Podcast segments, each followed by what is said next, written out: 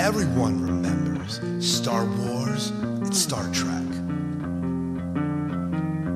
But see, there's other sci fi voices of shows and people that we might forget.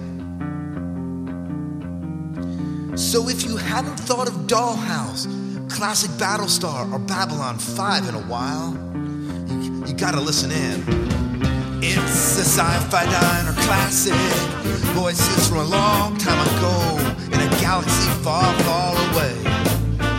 It's a sci-fi diner classic, bringing you voices from the past. No, we ain't hero things. It's a sci-fi diner classic. Don't give me no news, just give me interviews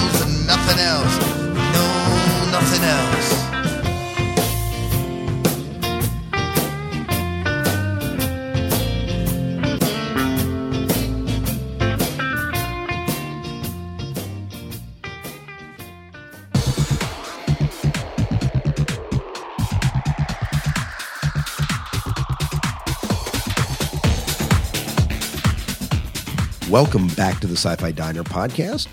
We, of course, have an excellent and exciting inter- interview for you tonight. We actually recorded this interview at Shore Leave this past summer, and it was an absolute pleasure to meet and chat with Robert Picardo.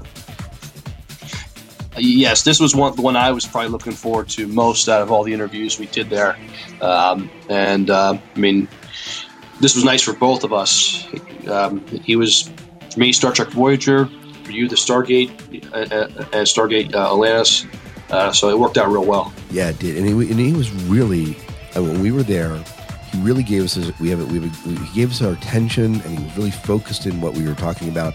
It was really good to kind of sit down, and just chat with him because he's someone that we both have kind of admired, and, and we look forward to seeing where he's going to appear next. And um, you know, two notable sci-fi shows, and obviously, sci-fi isn't the only thing he does, but these were some big, big shows for him and I know that I know that we it was really exciting just to sit here and chat with him, and so we're just really glad that we can bring you this interview, and uh, yeah, I think that's it. Anything else you want to say, Miles?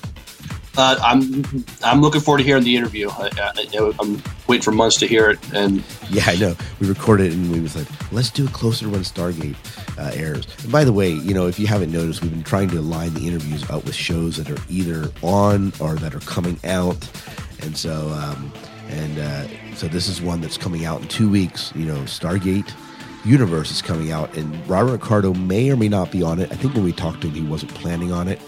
But uh, also some news that the Stargate uh, Stargate movie is now back in back in the throes of things, so we might see him in that. Who knows? Mm-hmm. But either way, uh, we're done enough talking here. Why don't we go ahead and run into the interview? Hope you enjoy.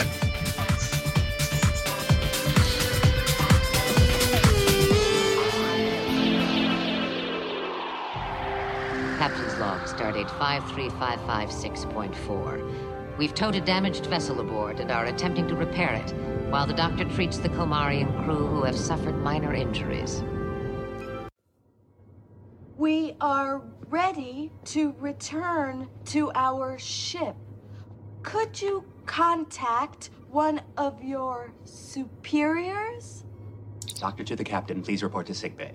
Already on my way. The captain is coming here now. If you want to talk to her, you can have a seat. My name's Scott. Hi, Scott. How do you do? Miles. Hi, Miles. How do you do? Ethan Phillips is, is must be the greatest sport in the world. Oh, why? Because I abuse him so Yes, horribly? yes. We are great friends, and our shtick has become an extension of our relationship as the characters on Voyager, where Neelix basically annoyed the Doctor, mm-hmm. But the Doctor secretly liked him and admired his, you know, enthusiasm and his upbeat attitude, but but also found him a bit of a boob, and, and, and uh, so that so that that was. Uh, we, we've extended that relationship in the way we interact on stage, but we're really great friends. Well, the, chemistry is, is there. It's just, Well, we love each other. We do. We do. We're really great friends. We talk on the phone a lot. We make each other laugh. We leave each other joke messages and, you know, uh, satiric messages about Star Trek conventions. I once told him that because the convention market was slowing down, there was a promoter um, who uh, who was proposing a Star Trek convention where the fans got to kill their favorite Star Trek actor. It was called SnuffCon, but he needed both of us to commit because it was a two-day event. Right. So I would leave that message on his machine, dead serious, you know, and see what he would, you know, how he would respond to the uh, How snuff, did he the respond? SnuffCon offer. So you guys try to out sing each other. we try to out, yeah, we try to take it to the next level and teasing each other and leave it. Yeah. So we're we're just really good buddies. Um, love the show the, the other night. Oh, thank you. That was um, Thank you. It's it's billed as a play, but that's not really fair to the entire uh, history of, of theater. well, when you step at a character and you start kicking him. You know, I mean, it's very But it goofy. works. yeah, it works because the audience. It's fun for the audience to see us slip in and out of the characterizations, at least vocally, that they're used to, so that when we we completely stop dead and goof around and then go right back to where we were, I think that people enjoy that. You know, peek behind the uh, the, the backstage peek of, Mm-hmm. uh, uh, that they think they're getting it. And it's fun for us. The interruptions have become way more important than the story. Well, and it makes it varied and interesting for you as well. Then. Yeah, it, it's always a little different. We repeat, obviously, some jokes, but I have no idea what he's going to say, and, and, or who's going to take the lead in goofing off. You know, necessarily. We sometimes I will stop the show earlier on, but normally I let him do it, and then so to establish the fact that I'm trying to get business done, and and then he annoys me. But then because my character tends to be a huge windbag, I sometimes won't let go of something, as you know. So we both we both stop the show plenty of times. Now, tell us about uh, Stargate Atlantis. That's where I became. Familiar. I actually am not a Trekkie. Mhm. Miles he, he, is. he will be someday. Yeah, he's, he's trying to convert When he me, grows up. Yeah, well, right now I'm more of an Atlantis. Tell us about um, when you initially became a part of Stargate, the, the franchise. It was kind of a side character. You were in for a few episodes, we didn't see you for a while, and all of a sudden Woolsey shows up again, and, and all at the end he's running Atlantis. How did that all work out? Did you know it was going to be a? I didn't know. It really came from the fact that uh, that we're making an interview. Could you come back in a couple minutes? Um, it really came from the fact, I think, that the producers Joe Mallozzi and Paul Mullie uh, liked me. They had me up there. They, I think, they were aware of me and, and liked my work from Voyager. They had me up for the one-shot guest star, where I was supposed to help provide filler material for an episode that ran too long, and they were going to expand it into a two-parter, Heroes. Uh, and then, and I played a pretty straight-ahead bad guy who came in to, you know, assign blame for the cha- tragedy uh, of the death of their doctor, and and was uh, really giving uh, General Hammond, dear departed Don Davis, a tough time, and interviewing everybody. And it was a complicated day, shooting a lot of dialogue, some tricky camera moves, and uh, but I got the job done. They liked me. They took me out to dinner, and then they. I thought that was it. I never thought I'd come back in a part like that, but they decided to bring me back, and with each successive appearance, they kind of rehabilitated the Woolsey character a little bit. Right. First, they made him. First, he was just an out-and-out dick, and the next time he's a dick, but he means well, right? He's a well-motivated dick. And then with each successive time, they started giving him little character foibles, a little bit of humor, different things. Are you off, my dear? Oh, no, I'm doing the talk. Oh, good. Oh, Yeah. oh, Are you hope- off today? Uh, no, I'm I'm staying this evening, so maybe I'll see you later. I'm Yeah, having- I'm here until okay. tomorrow too. All right. Okay, good, good. That's bye bye. then. Thanks. Bye-bye. little, little interlude there with Rachel Luttrell, my castmate, or former castmate. Um, so, uh, uh, with each successive appearance, they gave me some comic foibles. Uh, the Scourge, uh, the SGA episode where we, we went off world and Woolsey's afraid to go through the Stargate, and then and then he's afraid of the bugs, and he runs away faster than anyone else. So they establish him sort of as a uh, you know as a conference room guy who's not at all not at all adept or courageous in the real situation. And the irony is that he that and once he became the, the liaison with the IOA, the- I would say the International Olympic Committee, the IOA, um, then he was constantly evaluating the leadership of others when in fact he had no real leadership skills of his own. So when I did get the call from Joe Mallozzi asking how I'd like to take over the Atlantis expedition, I was really surprised. I said I'd love to, but are, are you kidding? And I said I, you know, I, I've been kind of a coward and certainly not not a good people manager and not a leader. And and then the impression I got from him was that that was what would make it challenging. The fans liked my character, and that they would tweak it, all that. But basically, it would become. And, and, and when I hung up the phone, I thought, you know, with so many people changing careers later in life, especially, and it's gotten a lot worse in the economic meltdown, but you got people in their 50s who are out of work trying to reinvent themselves. And I thought, well, what an interesting thing for this guy to try to do, you know? Has no real emotional connections back on Earth. Uh, goes off and takes this job, and and he's scared himself, and he's out of his depth, but he's convinced he's going to try to turn himself into a different person, a real leader. And I thought that it ended up working out pretty well without completely violating what we'd set up. I, I kind of grew into, a, you know, a, a leader of sorts.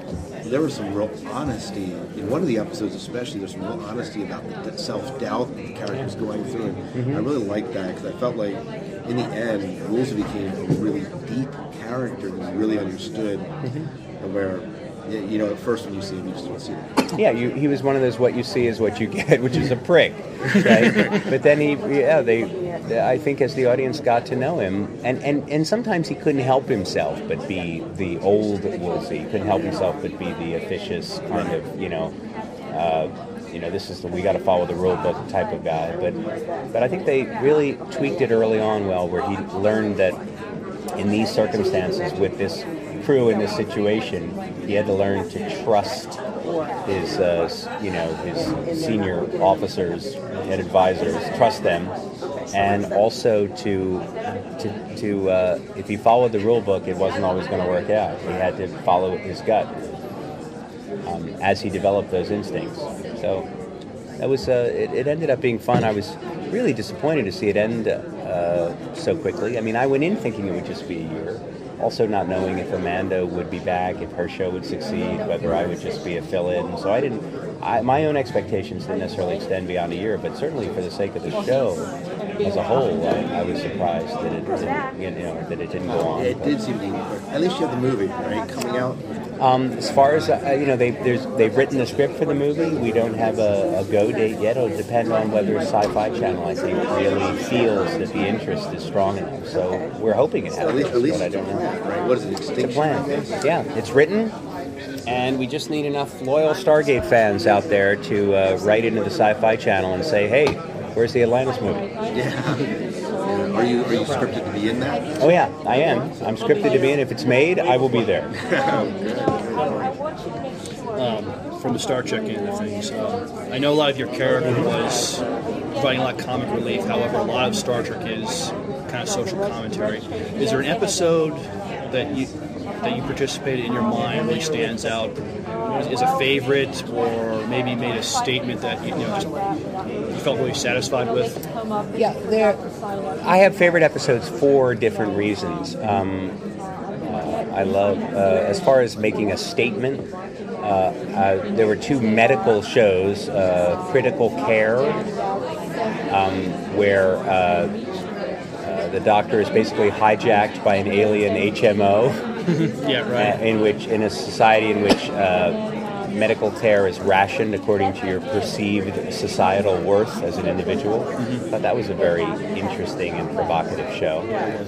Um, and then uh, Nothing Human, where one of my dear friends, David Clennon, guest starred as a as a holographic recreation of a Cardassian, you know, uh, Mengele, and he had um, he had killed uh, thousands of people in medical experimentations to, de- to develop uh, a, uh, a flu uh, antivirus that saved many more lives.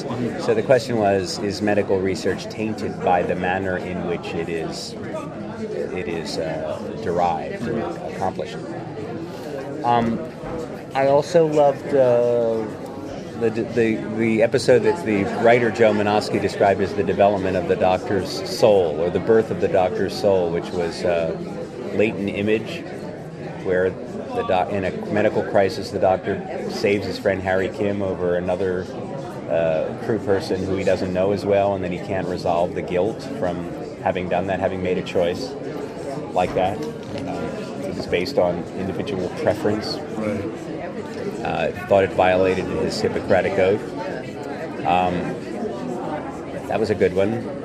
And then there were some great comic ones, the and romantic ones. I love Someone to Watch Over Me, and some of the lighter-hearted ones, but they were still about, you know, the, the Our My Fair Lady episode where the where the uh, teacher falls in love with his student.